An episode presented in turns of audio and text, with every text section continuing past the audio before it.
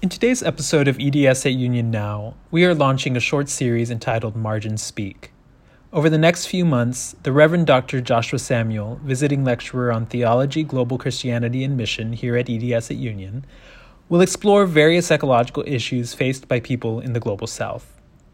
Covering topics such as colonialism, capitalism, and oppressive structures such as racism, patriarchy, and homophobia, we will hear how local theologians and faith leaders are responding to these crises and how they are working to resist the forces that cause environmental destruction. For our first episode of Margin Speak, Joshua Samuel interviews the Reverend Dr. Kuzipa Nalwamba, who is an ordained minister of the United Church of Zambia and serves as a project consultant for strategic planning at the Council for World Mission. She has a PhD in systematic theology from the University of Pretoria. If you enjoyed today's episode, please subscribe wherever you listen to podcasts and help us spread the word by sharing the show with your friends. And with that, please enjoy our first episode of Margin Speak with Joshua Samuel. Uh, hello, Dr. Nalwamba. So nice to see you.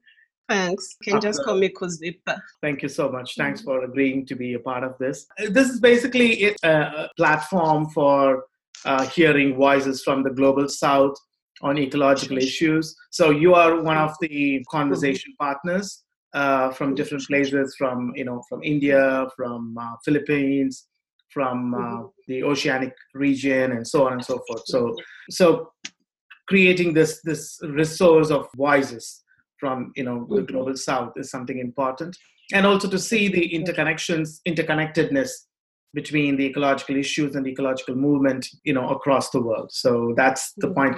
So uh, one of the first things that i would like to hear from you is about the ecological issues in your region itself. Uh, as you know there is a growing awareness about climate change and global warming across the world. But i feel as someone from the global south myself uh, and somebody who's based in the west at present Mm-hmm. I feel that at times it becomes a universalizing discourse. Uh, mm-hmm. and uh, it becomes kind of a uniform discourse. Uh, you know, it just puts mm-hmm. everybody along in the same place, and mm-hmm. and it, it assumes that that it's it's the same. You know, the, the issues are pretty much mm-hmm. the same across the world, and which is why I believe that it is important to focus on particularities, uh, on specific issues, you know, specific to particular regions uh, across sure. the world. So, first, I would like to hear from you about the state and the nature of environmental degradation in your global region. Uh, there are major ones that have been pointed out, and I think it's been variously um, indicated by some of the, you know, the global organizations, Greenpeace Africa being one of them.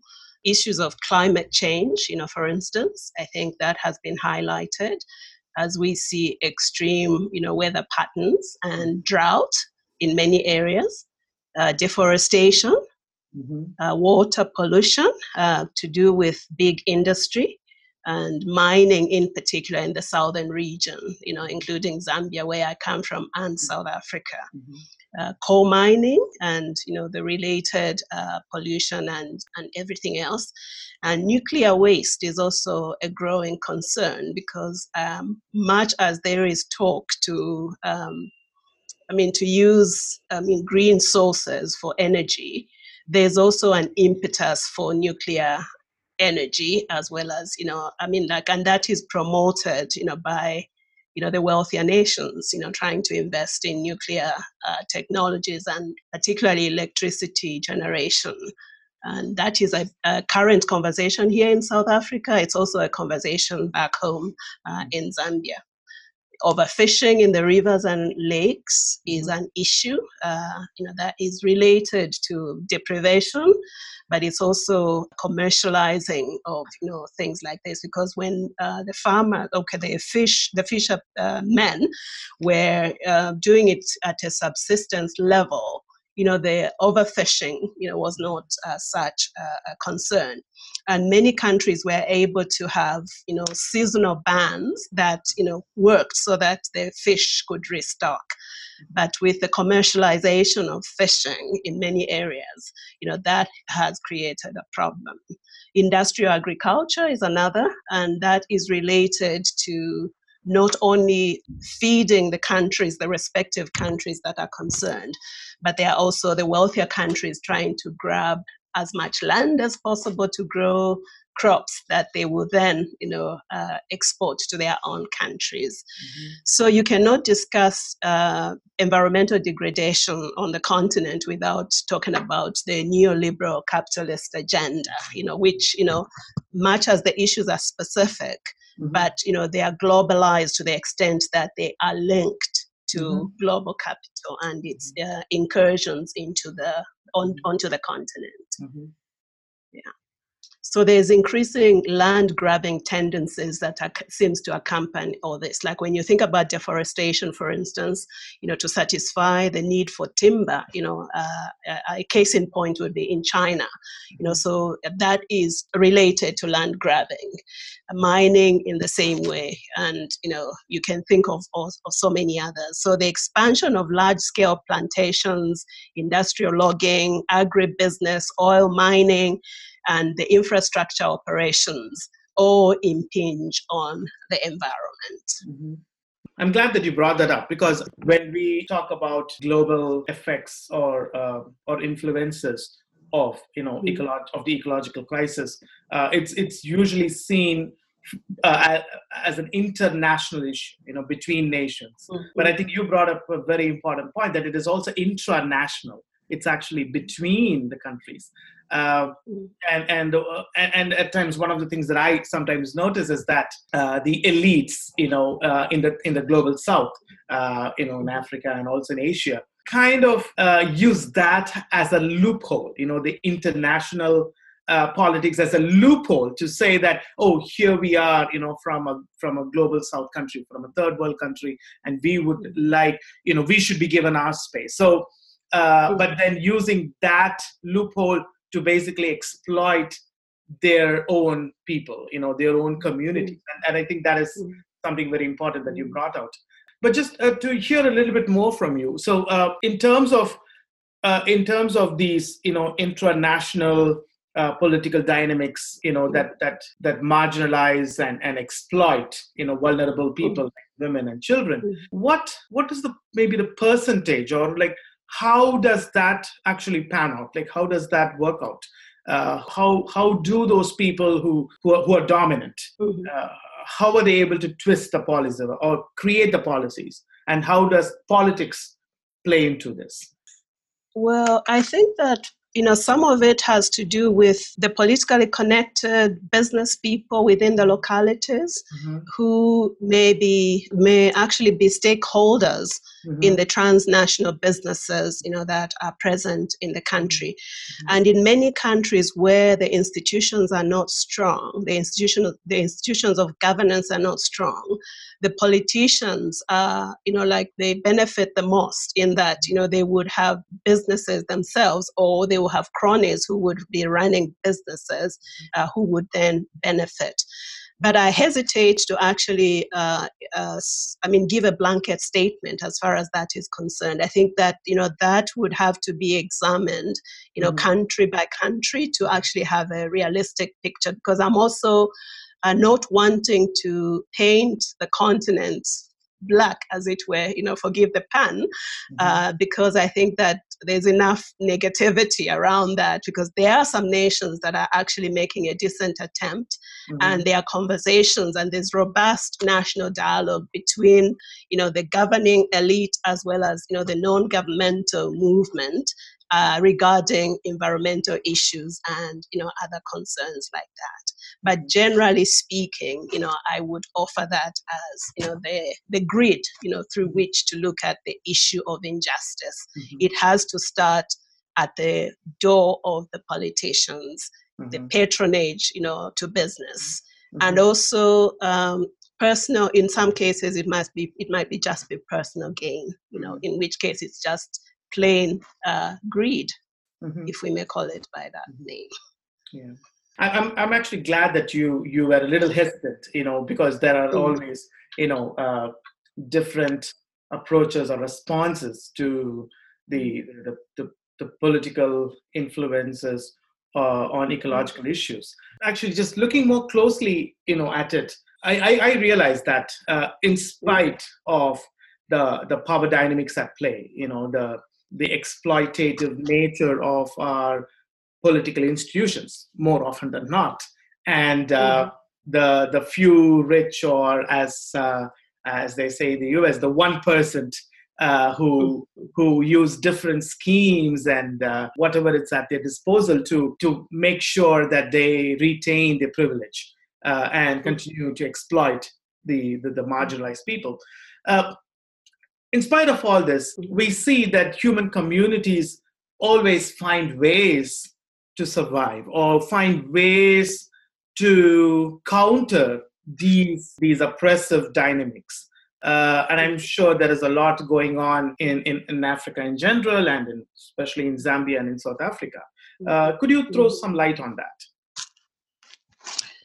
Um, yes, I, I, I, think you're right to say that there's resilience uh, in communities, and I think that resilience may well regarding you know environmental degradation may be something that has been built over you know the course of history mm-hmm. because even when uh, the harsh uh, the harshness of the environment does not come from you know the factors that we have been talking about there have been you know times in the past when you know uh, communities have had to deal with hardships regarding the environment and they have built resilience mm-hmm. around that and i think one one thing one hopeful sign that i see is uh, people and even at a scholarly level returning to the life affirming uh, uh, principles or that are embedded within the worldview and the cosmologies, you know, of indigenous people, mm-hmm. uh, where we are we live in an enchanted world. Everything is alive, and everything, you know, has its own voice and its own right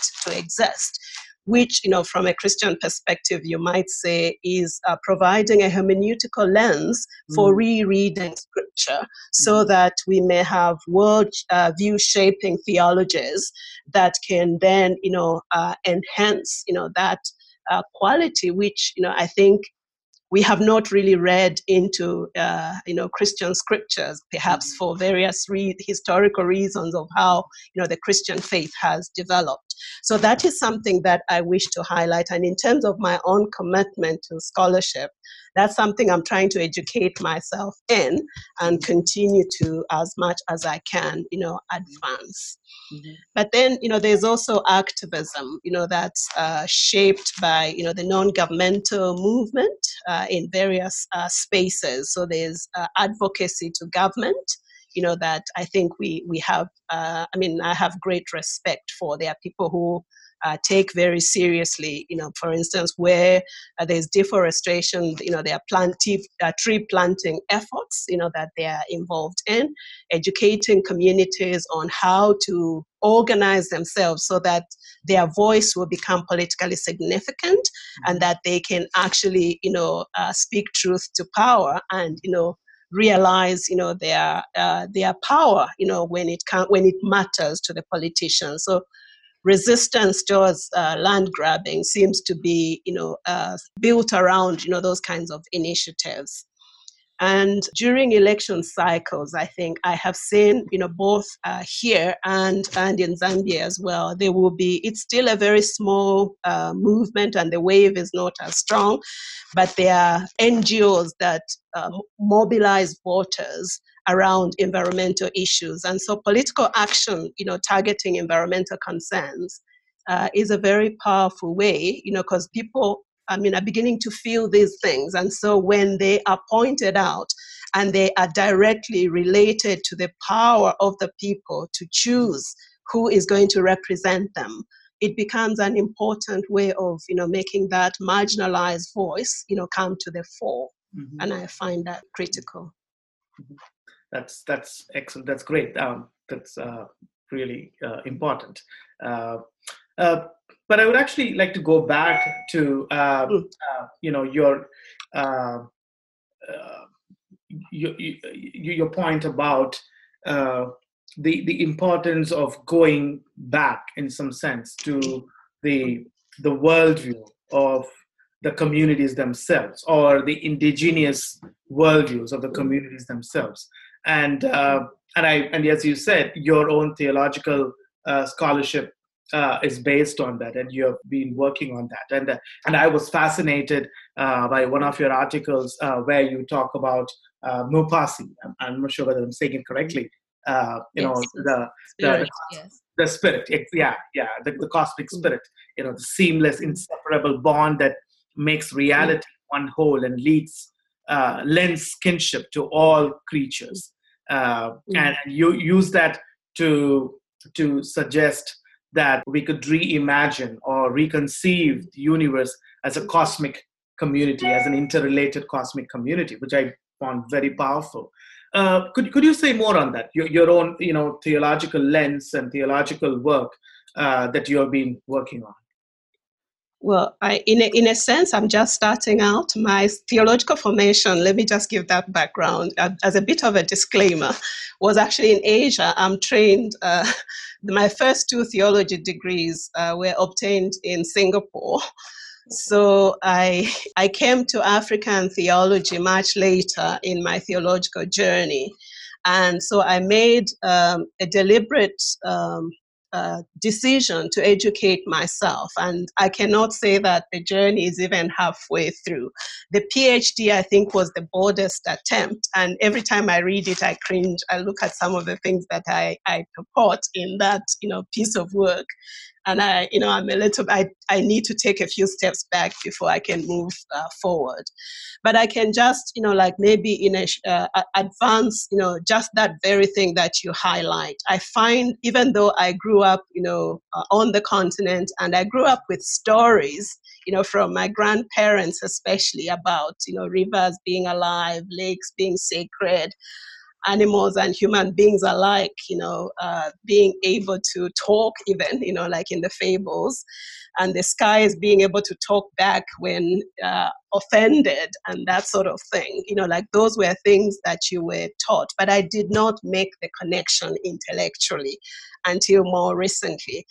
And I feel that for many people who have received a Western education like I have, even though, you know, like you might have that as you know embedded in your i mean like maybe your your layered uh, you know psyche it may not be you know something that you know lends itself you know to when you actually are employing critical thinking mm-hmm. and so even when i say it as an intervention i wonder you know like to what extent is it actually alive among us because you know there's there's the pragmatic side of life you know where you know, we just want to get on and we just want to survive. And so when you talk about worldview shaping, it sounds to me like we are trying to fix the vehicle as it is moving and mm. there's no stopping it. And so there's you cannot retreat and go all the way back. But I think I feel I find myself feeling hopeful that we, even if we do not go back to those uh, days, we can retrieve values and I think the value of interconnectedness is a relevant one because I think that uh, the very ecological crisis, I think, has come as a reminder of how interconnected we are. Mm-hmm. And so I think it, it's a very powerful thing to then say that the very if the if threat you know can show us how interconnected we are then i think there might have been value in emphasizing that interconnectedness and so in uh, our constructive efforts, we need to really look at it and see, you know, uh, what it can offer us. And so I'm I continue to think through how you know these can actually you know happen and especially starting from at a very young age. So when I think of myself as a pastor, I tend to think that you know the Sunday school should be the place where we begin to revive you know the storytelling tradition mm-hmm. in a mm-hmm. way you know that kids can actually catch on. Mm-hmm. I do not know how that will work out, but I think a shaping of a theology you know mm-hmm. has to start at a very mundane, very everyday you know uh, level of uh, storytelling and raising minds that are keenly aware of mm-hmm. you know the surroundings. So that's a long-winded way of saying I do believe, you know, interconnected and relational epistemology is, I think, very important in how we do eco theology, certainly on our continent. Mm-hmm.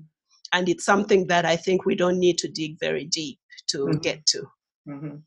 Yeah, yeah it's very interesting because i think uh, uh, one of the I, I, don't like to use this word but newer trends in, uh, in, in ecological discourses is this mm-hmm. growing awareness of planetary solidarity uh, and uh, precisely the interconnectedness of mm. all you know creatures and the whole universe in fact and, and i guess different traditions and different perspectives have, have, have, started coming up and and many of these uh, voices actually as you are doing go back uh, to retrieve the the values of the the ancient wisdom of the ancient religious mm-hmm. traditions and and i want to come back to that uh, you know how how we can implement it and and the, some of the struggles that we face um, but i mm-hmm. just wanted to give you you know uh, some time to just talk mm-hmm. about one of your works you know to uh, maybe your one of your articles or maybe your your your your your dissertation you know just just give us an idea about one one scholarly work that you've uh, that you've done uh, you know on this subject okay. I would, I would, I would go to the very one on the concept of spirit. You know that, uh, I mean, the spirit in cosmic view. I think is one of the exciting things that you know I have um, I have engaged with in my in uh, in my research, and I have been uh, very uh, pleasantly surprised. Not because it is new, but because it's new to me that uh, there are many things that um, I mean we believed within the African uh, tradition and also African traditional religions that coincide with uh, the teaching of scripture about spirit, uh, with the, its cosmic nature, which is why in my title I use the small letter S and the capital letter mm. S to talk mm-hmm. about uh, spirit. You know, that juxtaposition is very important to me. And partly because um, uh, missionary uh, religion or missionary Christianity very often, you know, put a disjuncture between uh, African traditional beliefs and the Christian faith to the point that you know the dialogue has not been uh, very strong. So, in terms of uh, my attempts, I seek to try and uh, you know locate my work within um, you know interreligious uh, dialogue. Mm-hmm. And within my PhD thesis, I that's how I brought in you know African traditional belief because African culture really you cannot uh, tease apart culture and religion. It's mm-hmm. one and the same thing. This is on a continuum. And I also attempted to borrow from you know science, you know some of the concepts within you know scientific endeavor because now science is beginning to talk uh, in pneumatological terms you know about you know certain things and to see how you know that you know actually uh, makes uh, understanding of spirit as the connector then you know in terms of you know the whole that we are talking about.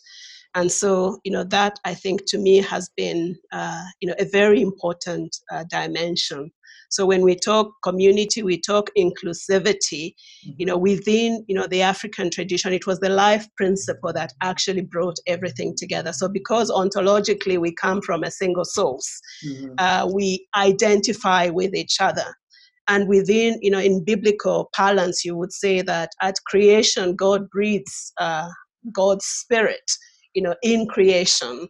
And so there isn't one spirit for the earth, one spirit for the plants, one spirit for the human. It's God's spirit, you know, uh, bringing everything to life. And so, cosmically speaking, we are therefore, you know, one family, and that is, you know, uh, where we draw the ethic, you know, for earth care. Mm-hmm. Because uh, I mean, we actually the Earth might survive better than we can, you know, without we. The Earth will survive without us. The other way around, you know, is uh, is, is a challenge. Thank you, thank you. That's that's helpful. I mean, I just wanted to hear your, your work in a broader so I really, I really, yeah. So I really do believe in interdisciplinary research mm-hmm. as well as interfaith, you know, spheres, you know, to deepen and broaden the scope of theological inquiry. Mm-hmm. And uh, more recently, um, I'm talking with one of the professors at the University of Pretoria who shares my passion for literature and we are trying to see how we can recover some of these ideas through the literary works you know that have you know have been done and how uh, through that we can then you know have a dialogue with the uh, the social sciences mm-hmm. as well as you know um, you know that the, the literary world of you know uh, within the university you know setup. Mm-hmm. Uh, that's that's great. Uh, actually, I would like to come back to that uh, before we yeah. close, but just wanted to hear a little bit more about your uh, which you already mentioned your calling as a pastor mm, not just as a scholar as a you know as an academic mm. which you are mm. and and you mentioned about the struggle in some sense to mm. teach you know the values of mm. Uh, you know of our ancestors but also the values of the earth itself uh, you know or uh, earth honoring values uh, to children and and to yeah. to to start at a simple basic level.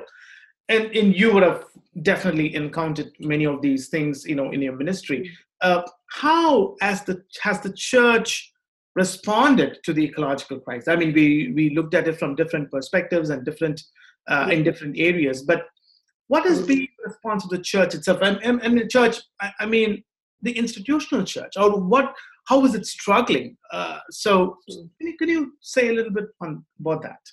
Yeah yeah.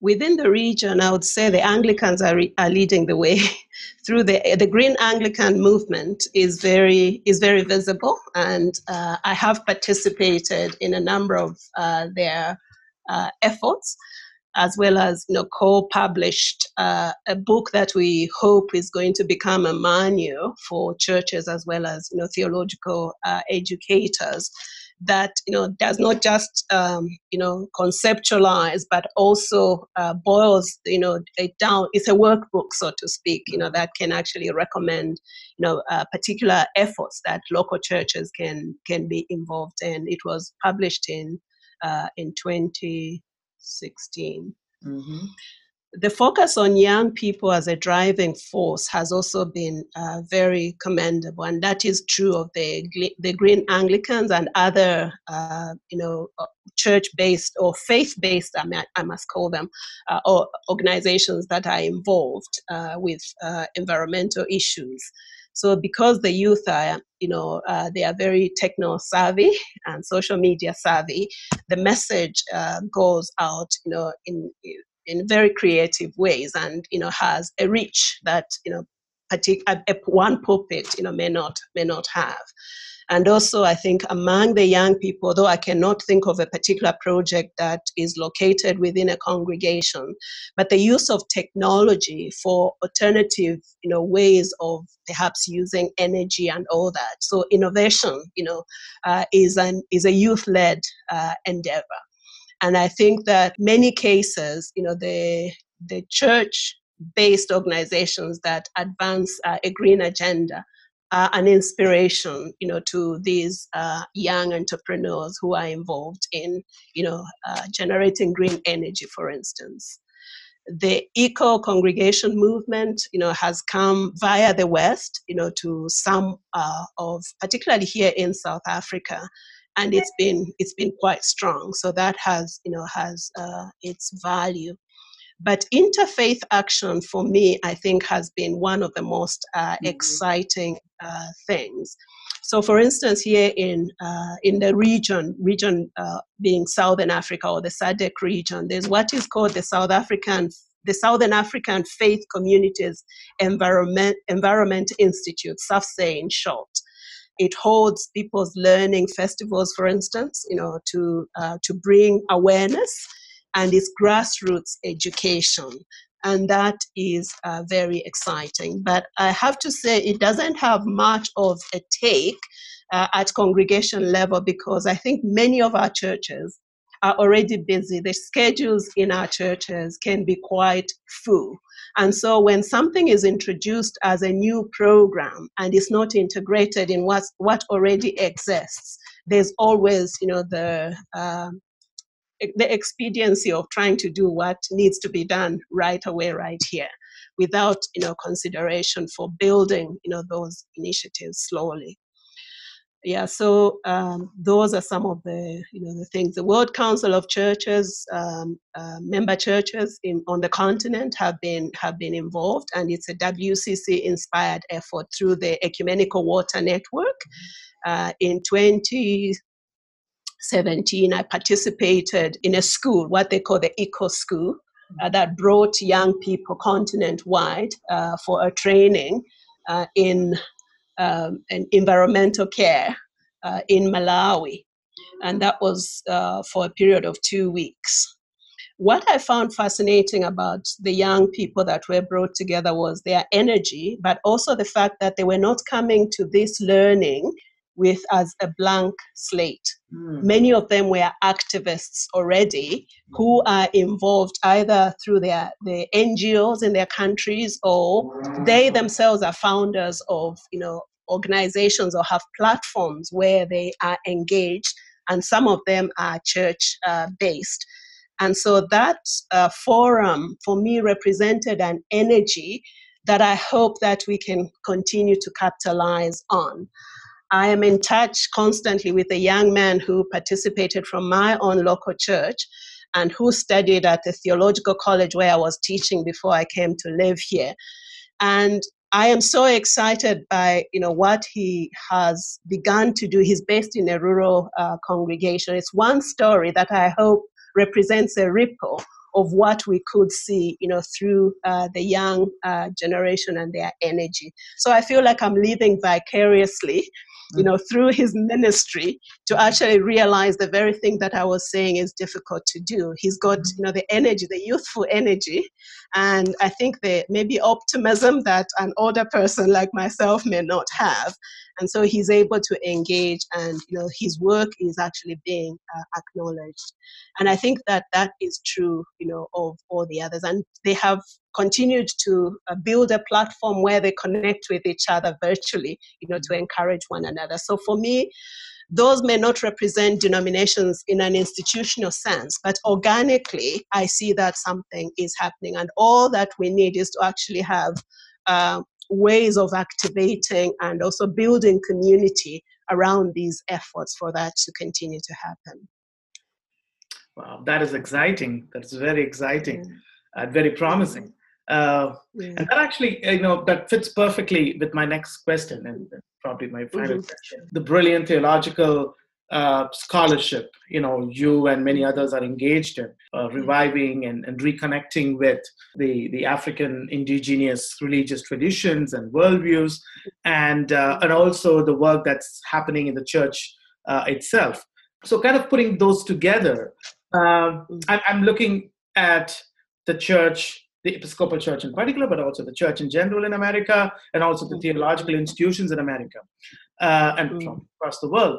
And then in, in America, the Episcopal Church uh, is kind of at the forefront, along with many others, uh, in, in leading you know the, the ecological movement. And, uh, and one of the primary commitments of the presiding bishop uh, Bishop Michael Curry probably heard and yes, watched. Yes, of course. I mean, yes, he, yes. he is of the of the royal wedding fame. Yes. yeah. So one of his main concerns uh, is is actually environmental justice.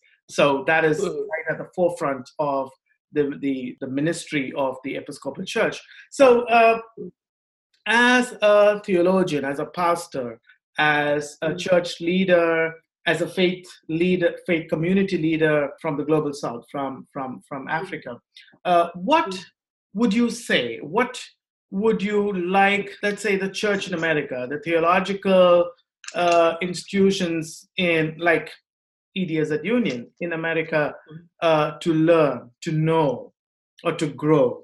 Uh, what what would would you like to say?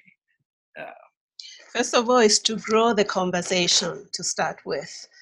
And to that extent, I think there has been uh, a number of efforts. I have participated in two publications so far that involved scholars from both, you know, the global north and global south. Mm-hmm. Uh, we uh, it, one title is called "The Church in God's Household," Mm-hmm. and the, the co-editors one was from south africa the other one from australia mm-hmm. and so it is as you can you know like it's uh, uh, the the oikos theology, mm-hmm. you know, the household of God being the entire uh, the cosmos. So conversations like that are very important for cross pollination. I think that when we talk about community and the interconnectedness that we were earlier referring to, I think uh, kinship, you know, is very important, and I think uh, not just that we have conversations with each other, but we also model it. You know, because and I think in in working together, you know, to raise a concern that is a global concern uh, with one voice, despite you know being located in different places, it's a grounding principle for Christian unity but it also entails that the church is participating together in the mission of God. And I think at a faith level, you know, that is supposed to be really our motivation to start with. You know, we have played around ecumenically with words like koinonia over the years. And I think in this age of ecological crisis, we are being called upon not just to tease out what its meaning is, but is to live it out. And I think that can be at scholarship level, but also at church, you know, interchange level, whatever the connections, you know, are, and to also look for new ones.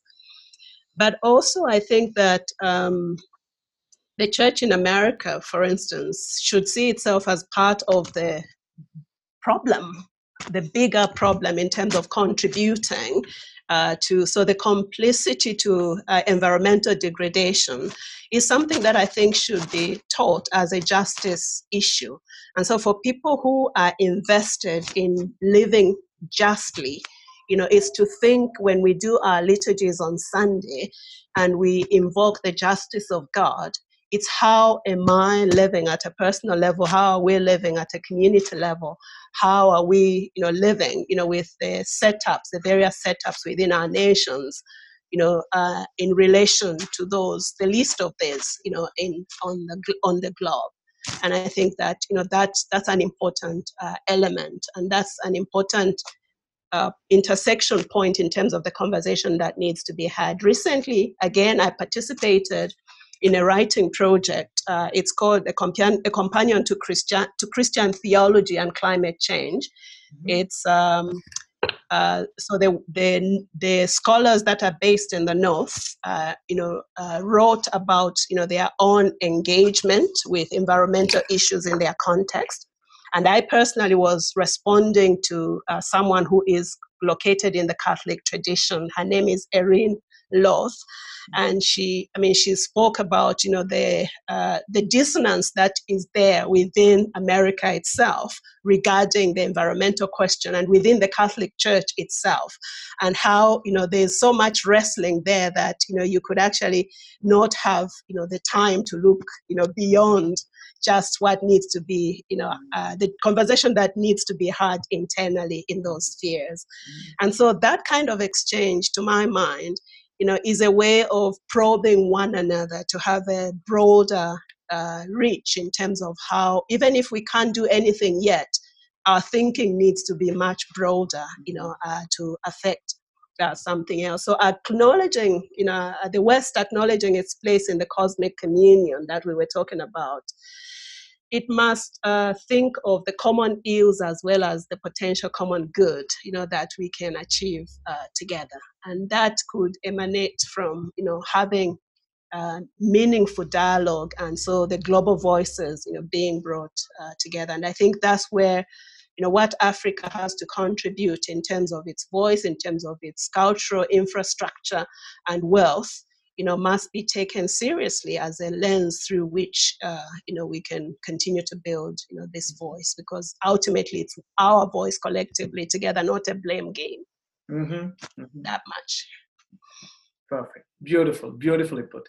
Yeah. Uh, mm-hmm. uh, one of one of my responsibilities uh, uh, mm-hmm. at EDS at Union and as a uh, theologian from the global south is, is precisely to to push the church in the West and the theological institutions to realize, which which you pointed out, you know, the, the interconnectedness, you know, the fact that we are, uh, you know, one community, uh, one global community, but also be truthful to ourselves and acknowledge our own place in this uh, in this scheme of things, if you will. Sure. Uh, and and I think probably sometimes that's that's actually the difficult part, uh, especially for the church to face.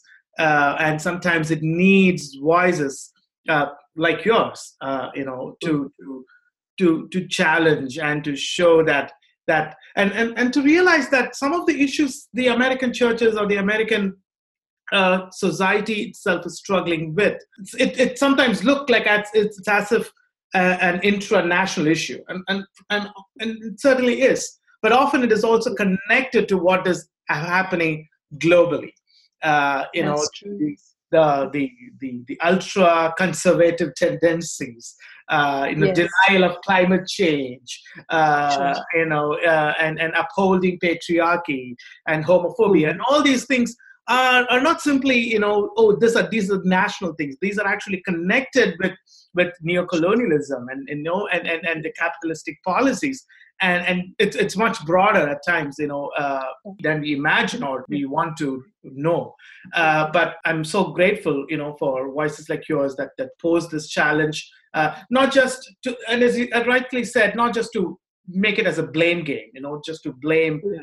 the western countries uh, or you know blame others but to realize that we are part of this network.